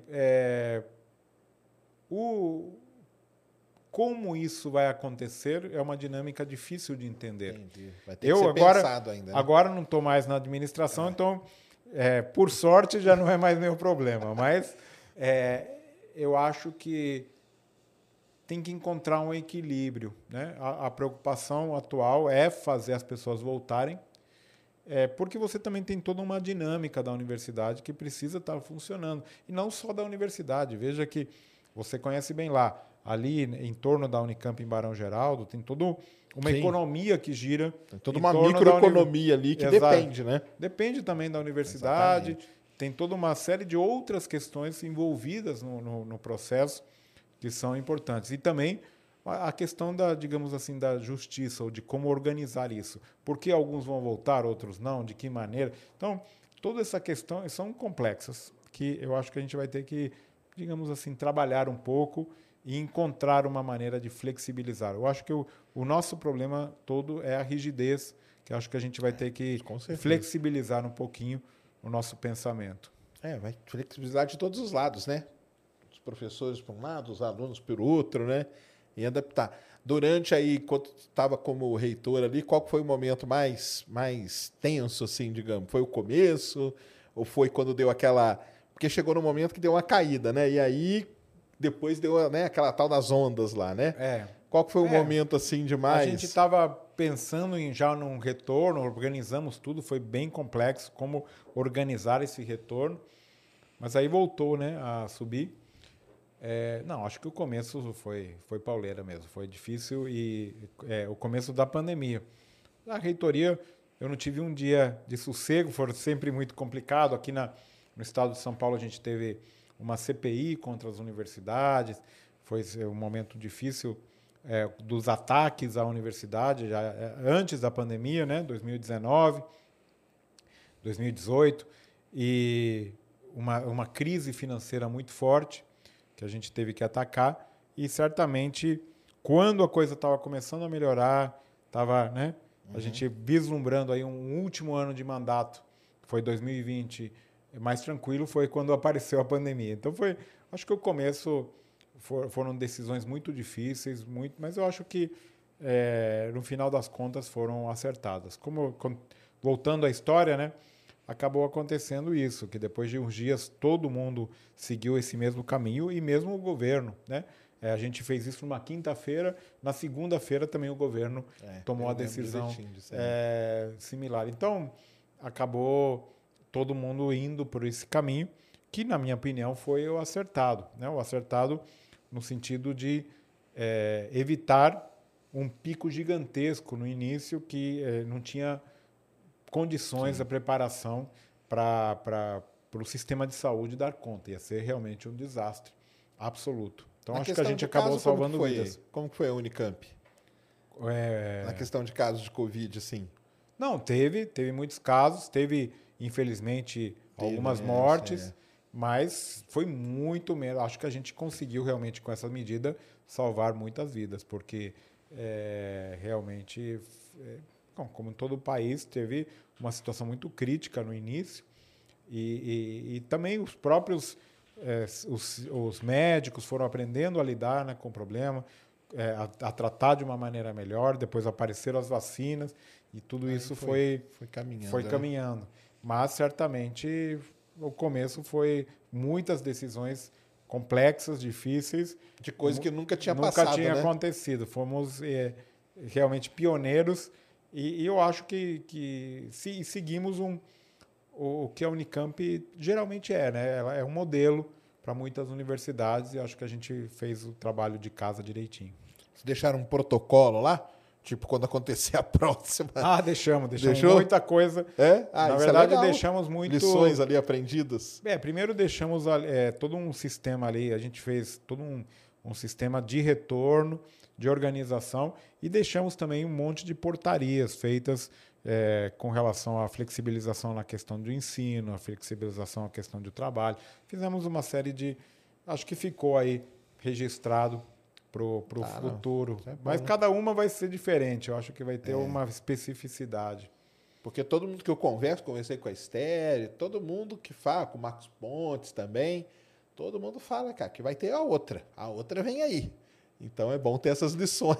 Olha, veja, o que eu digo, eu não sei da outra pandemia, mas o que eu estou lendo muito, muito preocupado ultimamente é que com as mudanças climáticas que a gente está vivendo, a pandemia vai parecer fichinha perto do que a gente vai viver. Exatamente. Então, realmente vai ser um desastre. E se a gente não abrir os olhos e fizer alguma coisa concreta, a situação vai ser muito complicada. Então, infelizmente, a gente não vai ter momentos de muita tranquilidade. E mudança climática é uma área que enfrenta um negacionismo, né? Esse sim. Essa enfrenta, né? Terrível. Muito maior... do que... Porque, por exemplo, tudo bem, tem os antivax, mas o antivax no Brasil ele não se cria tanto, entendeu? Igual que em outro lugar. O Brasil tem todo um histórico de vacinação, de espalhar, então aparece um ou outro. Mas agora, na parte da mudança climática, aí sim, né? Aí tem um negócio que é complicado, né? Mas, de novo, o que vai, na minha opinião, o que vai acabar acontecendo é que a realidade se impõe. Não tem saída. Você vê, hoje eu estava ouvindo o rádio, está tendo um surto de dengue no país e em lugares onde não tinha, como o sul do país, não tinha antes mosquito porque era mais frio, nessa época do ano já começava a fazer mais frio, a mudança climática já está visível, porque está tendo um surto em Curitiba, está tendo um surto lá no sul, por quê? Porque o clima está mais quente, então a coisa se impõe, não tem saída. O que as pessoas não entendem é isso, né? E aí tem uns caras muito legais, né? O Artacho, né? E o Marengo também, que falam isso, né? Que o lance não é simplesmente assim aquecer, né? É toda a mudança que cria com várias situações, né? Então muda o regime de chuva. Mudou o regime de chuva, você não pode plantar mais uma coisa naquela época. Se você não pode plantar naquela época, você não vai colher na época certa. Se não vai colher, as famílias que vivem daquilo ali vão para onde? Não vão poder ficar ali.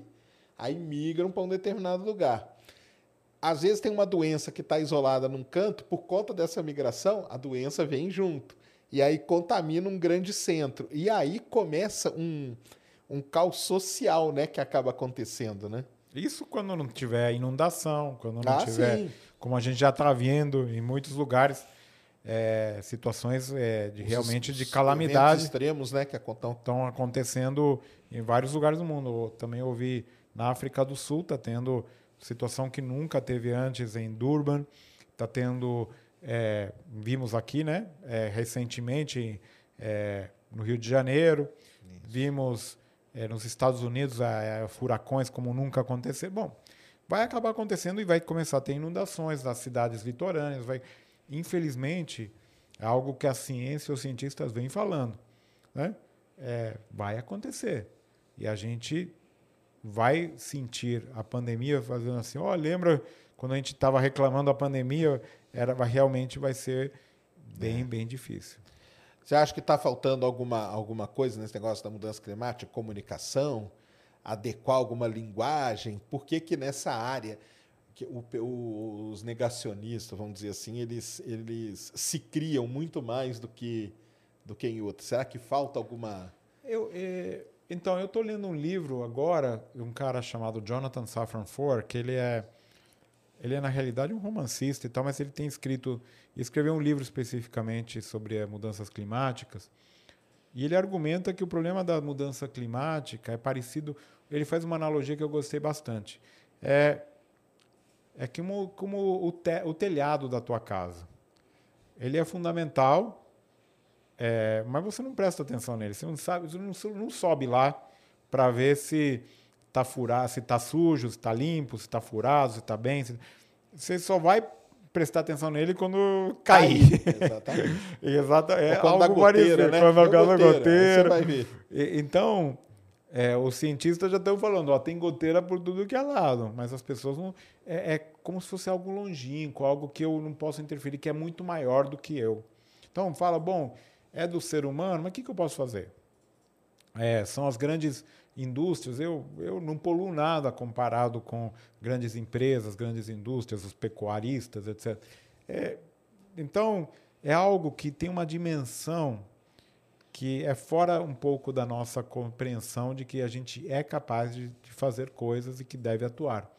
E, principalmente, atuar na pressão ao governo de criar políticas públicas e seguir os protocolos que estão aí, que todo mundo assinou, que, na realidade, todos sabemos o caminho que a gente deveria fazer. Mas o buraco é mais embaixo, né? Sabemos que, para uma verdadeira mudança climática, a humanidade deveria mudar a dieta. Imagina, a humanidade deveria parar de consumir tanta carne ou tanto... Aí vai ser complicado. Então, vai ser difícil, ou impossível, consumir tantos ovos, tanta carne, porque se sabe que realmente os animais criados para a produção animal que são grandes poluidores. Tem estimativas que dizem que 50%, né, do efeito estufa, ou gases efeito estufa, devido a esta produção animal. Tem umas que dizem 14, outras que dizem 50, são dados difíceis de estimar, mas certamente uma grande proporção. E tem toda a indústria ainda bastante precária da questão do consumo de energia, e que é uma bola de neve, porque enquanto vai aquecer mais vai ser necessário ar-condicionado, mais vai ser consumido. E tem lugares onde, como a China, né, que ainda depende muito do carvão. Imagina, você queimar carvão para poder... Na própria Alemanha, gás, né, que depende do gás da Rússia agora, com essa confusão toda. Você vê que a situação é bastante delicada, complexa, e que pro ser humano comum, para a pessoa... Para o cidadão ali, né? Cidadão, que está indo trabalhar todo dia. Parece longe, parece que eu posso fazer. Então, é algo distante, com isso, é algo, né, distante, complexo, que a gente não tem... Então, a gente deveria atacar mais. Eu acho que tem também boas iniciativas, que tem um site, por exemplo, muito legal, que é o Fervura no Clima, que eu acho que é novo, interessante, que lida, que entende com isso, mas é a sensação de também falar com as paredes, né? De não estar sendo ouvido, de não as pessoas, o desespero de... Como aquele filme. É um pouco aquele filme do Não Olhe para o Céu, né? Aquele, não olhe para cima. Não olhe para cima. O desespero que dá de você falar, está acontecendo, mas vocês não estão prestando atenção, está acontecendo. E as pessoas, bom, vamos discutir aqui o jantar daqui a 30 anos e que jantar, não sei. Isso. Exatamente. Eu acho que falta ajustar alguma linguagem aí, viu, para, sei lá, eu leio muito estudo e me interesso muito até nesse negócio. E às vezes você vê o pessoal que vai para essa área divulgar, às vezes mais interessado talvez em atacar o outro do que explicar para a população o que precisa fazer, o que acontece. Então falta um negócio mais explicativo, eu acho, para tentar abafar isso. Eu não sei, não. Isso aí com certeza vai ser bem complicado, viu? Não tenho dúvida. Veja que mesmo situações muito mais próximas, mais diretas, como a gente viveu, sempre o exemplo da pandemia, o que é mais próximo que a gente tem hoje. Tem muita gente que, mesmo sabendo do risco de aglomerar, de não usar máscara e tal, preferiu negar. Falou assim, eu sou imune, certo? Eu não pego esse negócio. Ou eu sou forte, não vai acontecer nada comigo. Mesmo numa situação dessas... não, com certeza. Então, com o clima, então, que é a primeira coisa que acontece, faz um pouco mais de frio, tá vendo? Que mudança climática? Faz um pouco mais de frio, aí começa... E as pessoas simplesmente não querem, não entendem, e primeiro, não querem entender, querem negar, porque é mais fácil viver negando do que enfrentando uma situação que de fato, te tira o sono, Não, com certeza. Você tem aqui, né? Vão até falar dos livros aqui, né? Só tem esse aqui, né? Que é A Ilusão da Lua, né? Ideias para decifrar o mundo por meio da ciência e combater o negacionismo, né? Exato. Ele fala do que esse aqui? Bom, esse livro é um pouco de texto, são um pouco de textos de divulgação científica que eu fui fazendo. São três eixos que eu pus aí. O primeiro é o encantamento com a ciência. O próprio nome do título do livro é A Ilusão da Lua, que é esse fenômeno que a gente tem todo dia quando a gente olha para a Lua no horizonte e quando olha para a Lua lá no zênite. Exatamente. Que a Lua no horizonte parece absolutamente gigantesca, simplesmente porque a gente tem um sistema ali de referência. Mas o tamanho é o mesmo, é uma ilusão de ótica. E o legal é que quando a gente mede, a gente prova que é o mesmo. Prova que é o mesmo. É. E o mais incrível é que, uma vez que você sabe disso, você nunca mais olha para a Lua do mesmo jeito. Exatamente. Então, é isso que a ciência proporciona. E eu dou vários exemplos com relação à ciência, do encantamento, da beleza da ciência. Depois eu falo um pouco do processo de fazer ciência, como a ciência é feita. E, no final, um pouco sobre a pseudociência, os ataques à ciência, ou mesmo... às vezes, discussões de coisas que são completamente... que não tem nenhum fundamento científico. Eu dou aqui, vou te dar um exemplo aqui. Na época, 2003, eu me lembro o ano, 2003, em São Paulo foi feita uma lei que proibia as pessoas a falarem no telefone celular no posto de gasolina. Ah, eu lembro disso aí. E... tinha até a plaquinha no posto, né? Exato. Proibido, para não explodir, né? Para não explodir o posto. Por quê? E o argumento que está escrito na lei é que porque pela radiação eletromagnética. Nossa, aí é a área do senhor, e aí pegou, hein? Aí eu falei, não é possível, porque a gente tem a luz do sol é uma radiação eletromagnética, certo? O cabo de força está passando em cima do posto, e aí? Ondas de rádio, ondas de TV, não é possível. Então... na época, os celulares ainda eram um tijolão, tinha ali a bateria que podia desmembrar e tal. Poderia haver uma faísca? Poderia, mas a probabilidade disso acontecer é absolutamente remota. Se você vai pensar em probabilidade, você tem um motor de arranque no carro que tem... é só faísca, né? Faísca. Você, num dia frio, com lã, você tem ali quem não levou choque já na vida? Isso. Né? Esse sim é perigoso. Então, o que você teria que fazer? Pegar, sair do carro 200 metros do posto empurrando e tirar o carro empurrando? Então, a probabilidade, em termos de probabilidade, além do que falar fora do posto de gasolina, aqui no Brasil, você tinha o risco de ser morto, assaltado ou algo assim. Então, o risco era mínimo comparado com outros riscos que a gente tem. Então, eu comento um pouco faço um pouco esses exemplos.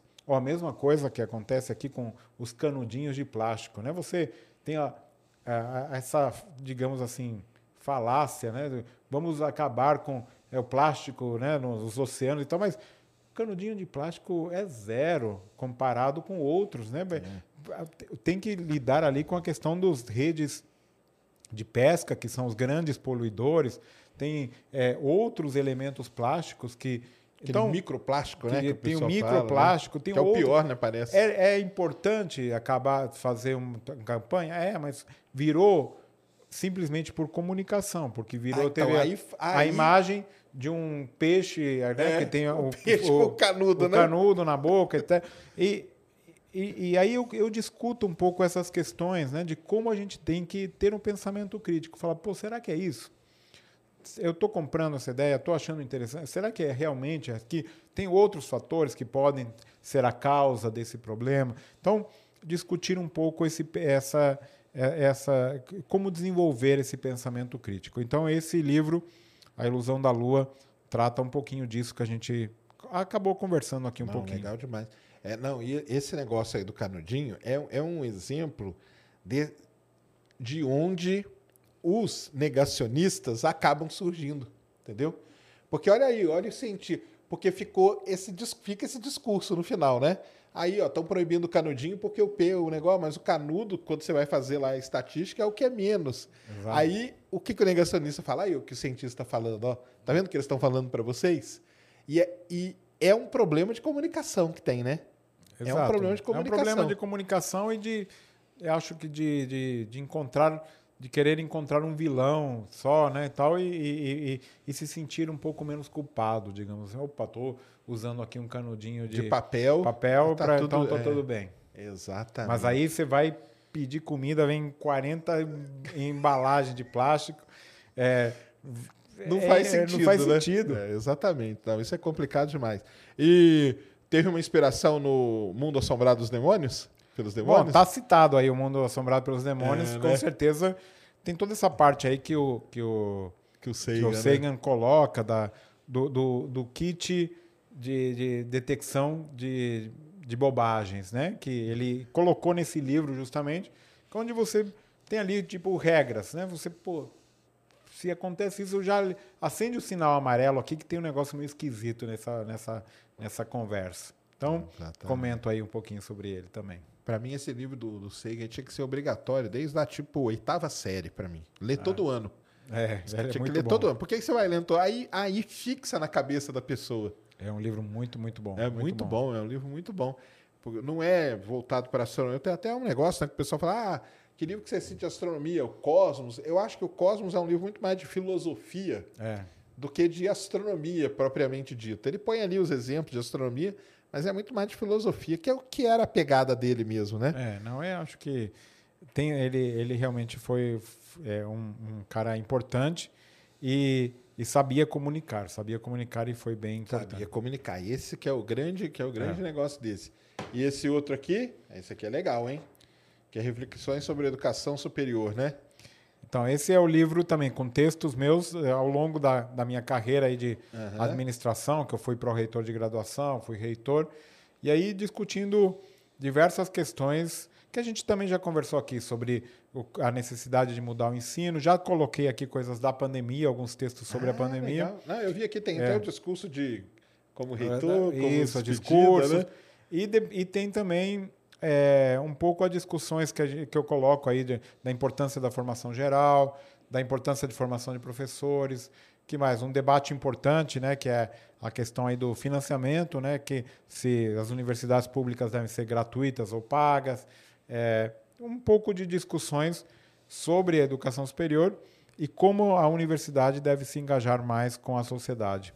Aliás, já aproveito e faço propaganda. Hoje, eu sei que o programa aqui fica gravado, mas hoje a gente está no dia 20 de abril de 2022. Dia 27, vou lançar esse livro aqui em São Paulo, na Livraria da Vila, do Shopping Higienópolis. Então, convido. Os dois livros vão estar lançados dia 27 aqui em São Paulo, dia 3 de maio no Rio de Janeiro e dia 11 de maio em Campinas. Então, estou aproveitando a possibilidade da gente se reunir. Vou lançar os dois livros juntos nessas oportunidades. Depois de muito tempo, né, para ter lançamento de livro presencial, exato, né? Aproveitando e rever os amigos, rever as pessoas. Então, vou estar lançando aí. Pô, que legal. Vou lá do lado da minha casa, no Shopping Higienópolis. Depois eu te mando, então.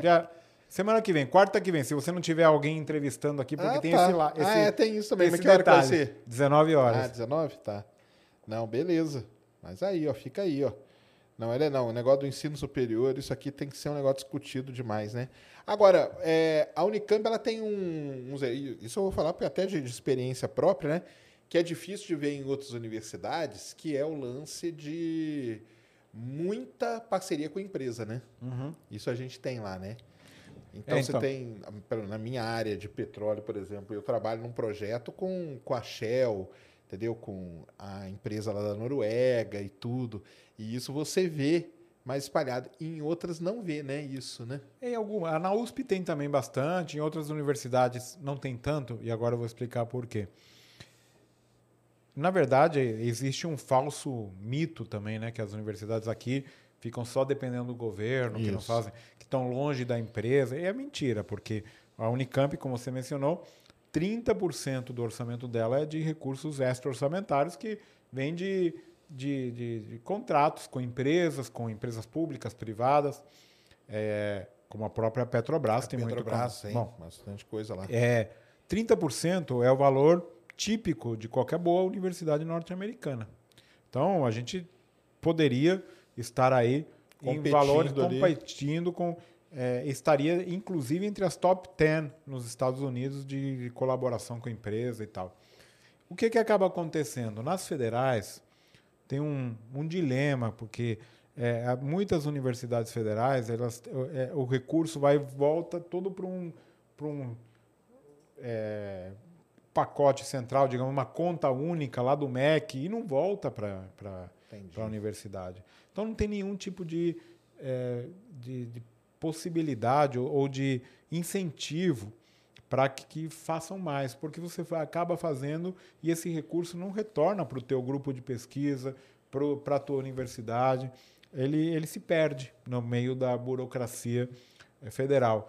Então, isso é algo que as universidades federais estão lutando muito para mudar, para poder ter essa possibilidade de ter esses recursos e tal. E certamente fazem a diferença. Eu acho que na Unicamp a gente tem aí excelentes pesquisas, possibilidades de fazer coisas interessantes. E mais, temos um diferencial aqui também. Temos a FAPESP, né, que é a Fundação de Amparo à Pesquisa do Estado de São Paulo, que ajuda, facilita, e nesses projetos, grandes projetos que você mencionou, ela também coloca...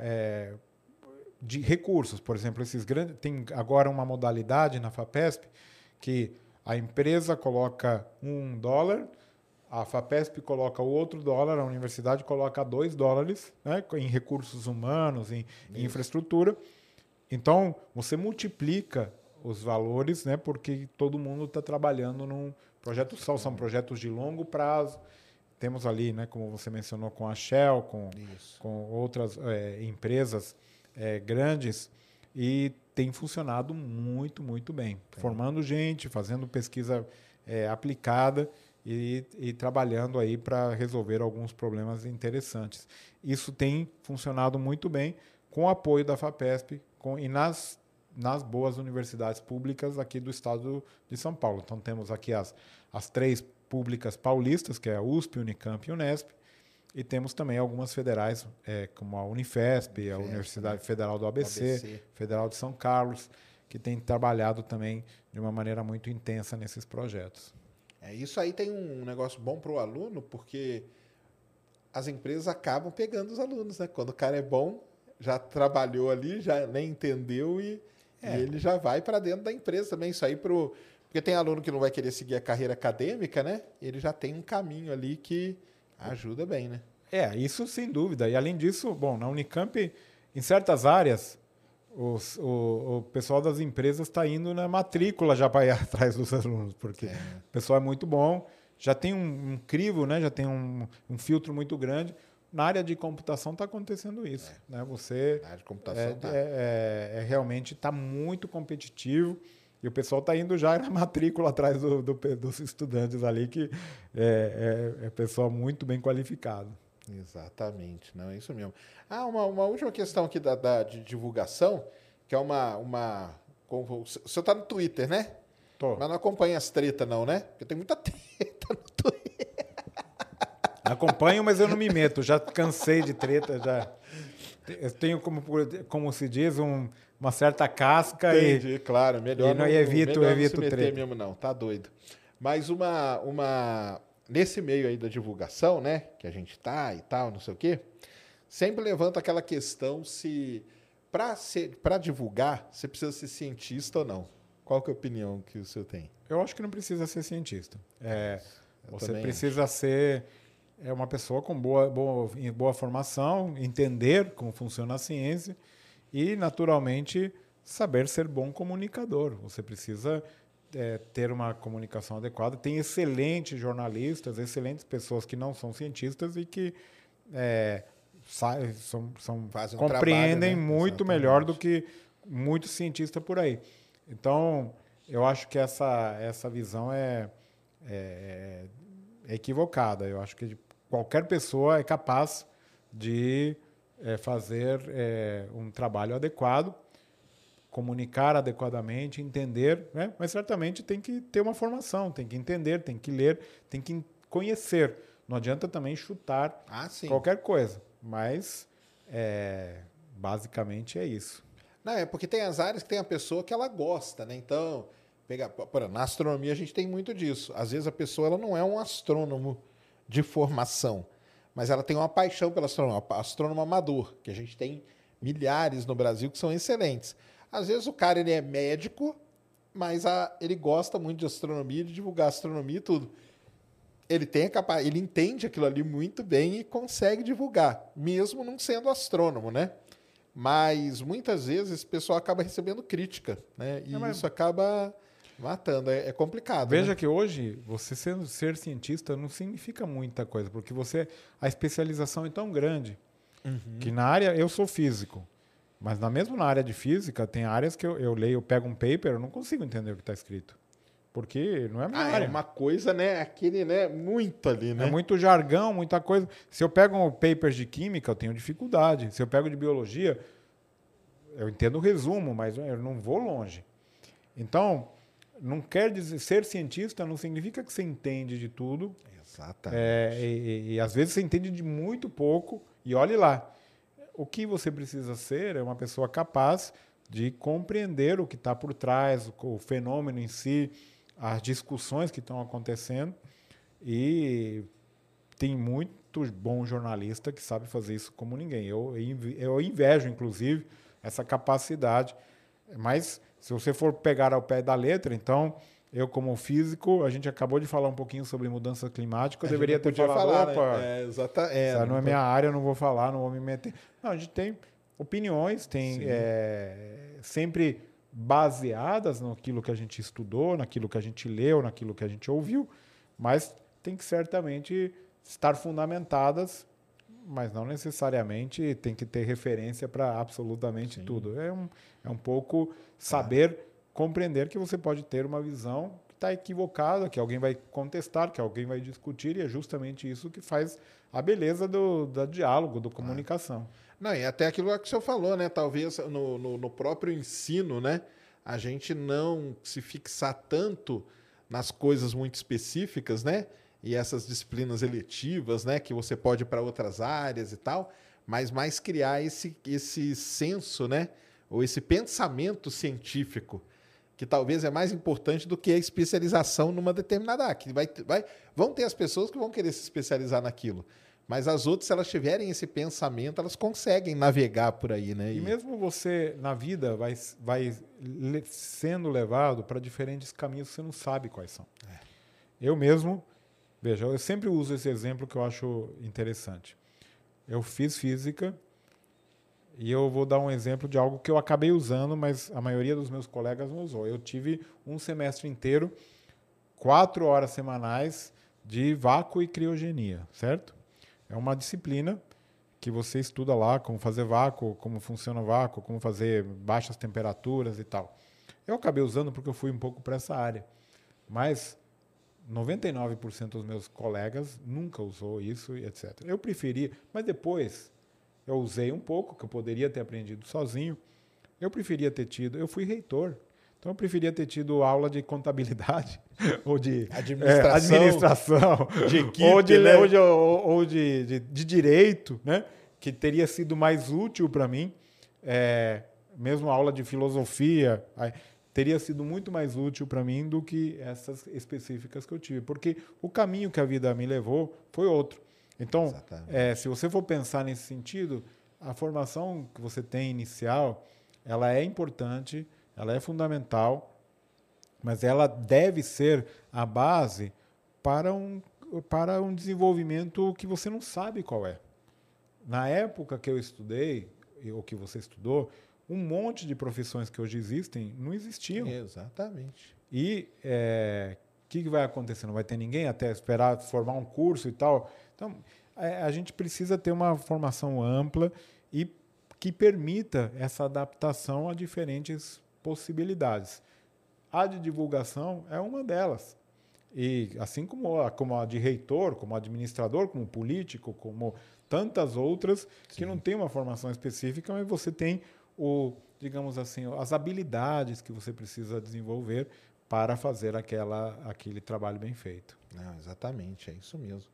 Vamos torcer aí para que tenha algum tipo de mudança, né, nisso tudo. Espero, né? Eu espero, mas eu tenho os dois pés atrás. Porque eu acho que o sistema está muito enraizado, sabe? Ele está muito... Teria que vir um negócio assim, meio... É que teria que vir um... De cima para baixo. O que tem que acontecer é uma discussão profunda da política educacional do país. É. O sistema é engessado, é rígido... Mas veja, aconteceu em outros lugares. Por exemplo, claro, na Coreia. Essa reforma aí do ensino médio aí. Então, ela é um caminho, é um começo. Na Coreia aconteceu, em Hong Kong você tem a formação, 2 anos de formação geral, né, o que eles chamam de formação geral. Na Coreia tem, nos Estados Unidos... mesmo num lugar como o MIT, que só forma engenheiro, há muito de exatas, você tem ali um básico comum de humanidades que é fundamental. Então, é uma mudança e é uma situação que tem acontecido no mundo todo. E eu acho que aqui tem alguns exemplos interessantes. Por exemplo, a criação dos bacharelados interdisciplinares, que aconteceu na Federal da Bahia, Federal do Sul da Bahia, aqui na Federal do ABC... São exemplos interessantes de um sistema querendo mudar. Ainda tem muita resistência, ainda tem muito movimento, mas eu acho que a gente pode e deve discutir um pouco mais essa questão e discutir uma política educacional, que infelizmente é o que está faltando, uma verdadeira política de educação superior. Ah, sim, com certeza. O meu mestrado lá na Unicamp foi em Ciências de Engenharia de Petróleo, que é uma coisa meio interdisciplinar. Exato. Que é o pessoal da engenharia, com o pessoal da geologia, o pessoal da matemática. Exato. Então tem essa... Então tem muitas iniciativas desse tipo, mas existe toda uma área interdisciplinar da CAPES, né, que lida com essas questões, mas que ainda é incipiente, né, comparado com o que a gente poderia ter. Ah, com certeza, isso mesmo. E aí, Mulambo, tem alguma pergunta, alguma coisa? Não tem. E nem tem superchat também, não? Não, beleza, então. Acho que é isso, então, hein? Falamos de tudo, né? De divulgação, das mudanças aí. É isso mesmo. Então, só passando para o pessoal, os livros estão lá na editora da Unicamp? Ainda não estão? Não, esses aqui são de 2 editoras diferentes. Na verdade, tá. Esse... da editora Contexto, A Ilusão da Lua, esse da Blucher, da Reflexões de Educação Superior. Ilusão da Lua. Mas tem aí, né, em todas as livrarias virtuais, o pessoal consegue achar. Então tá. Mas aí o lançamento que vai ser... Vai ser... dia 27. 27 aqui em São Paulo. Shopping Higienópolis, lá na Livraria da Vila, que é legal pra caramba. Aliás, isso é uma coisa também triste que aconteceu, né? As livrarias todas foram, né? Pô, a Livraria Cultura fechou em um monte de lugar, a Saraiva, né? É um problema. E a vinda aí da virtualidade também. Não souberam, em algum momento, também se adaptar a essa mudança, né? Teve uma gigante, né, que veio, conseguiu, né, com essa gigantismo, ter preços melhores e as pessoas vão atrás disso, basicamente. E... Mas também é um sistema em adaptação que precisa ser compreendido. E, é claro, a pandemia ajudou bastante a derrubar isso. Não, com certeza. Mas ainda bem que a da Vila ficou, né? Que é uma livraria muito legal. Lá no Rio, dia 3 de maio, vai ser no Rio de Janeiro, na Livraria Leitura, no Shopping Rio Sul. E depois, dia 11 de maio, em Campinas, também na Livraria da Vila do Iguatemi, em Campinas. Então, tá aí, ó. Legal demais. Então, quem puder, vai lá aprender aí sobre negacionismo e ciência aqui e sobre o ensino superior. Porque você aí que está ouvindo a gente, se você ainda não está na universidade, você vai passar por isso. Então, é bom estar preparado, né? É bom estar preparado e aprender essas coisas. Muito legal. Marcelo, cara, muito obrigado. Valeu demais aí por ter aceito o convite e tudo. Obrigadão. Galera, é isso aí, ó. Essa semana passada e essa, né? Então, semana passada eu fiquei mal e teve feriado. Essa semana também tem feriado. Então, semana que vem estaremos de volta aqui no Ciência Sem Fim. E agora vai parar um pouco desse monte de feriado. E aqui ainda, para quem não é de São Paulo, né? Aqui ainda vai ser carnaval, né? Porque aí tem toda essa bagunça, né? Que é o carnaval, que não é, que vai ter bloco ou não vai, só vai ter escola de samba, que ninguém sabe também, né? Que aí ainda bem que não é problema nosso, né? Então, problema, esse que se vira. Exato. O problema lá que o senhor teve, você virou, né? E eles que se virem para cuidar disso aí. Mas semana que vem, então, estamos de volta aí. Muito obrigado a todos. Deu aí, Mulambo? Deu demais. Tranquilo? Então tá bom. Galera, um grande abraço a todos, muito boa noite, um ótimo feriado aí, se cuidem aí, semana que vem estamos juntos de novo. Um grande abraço, vamos!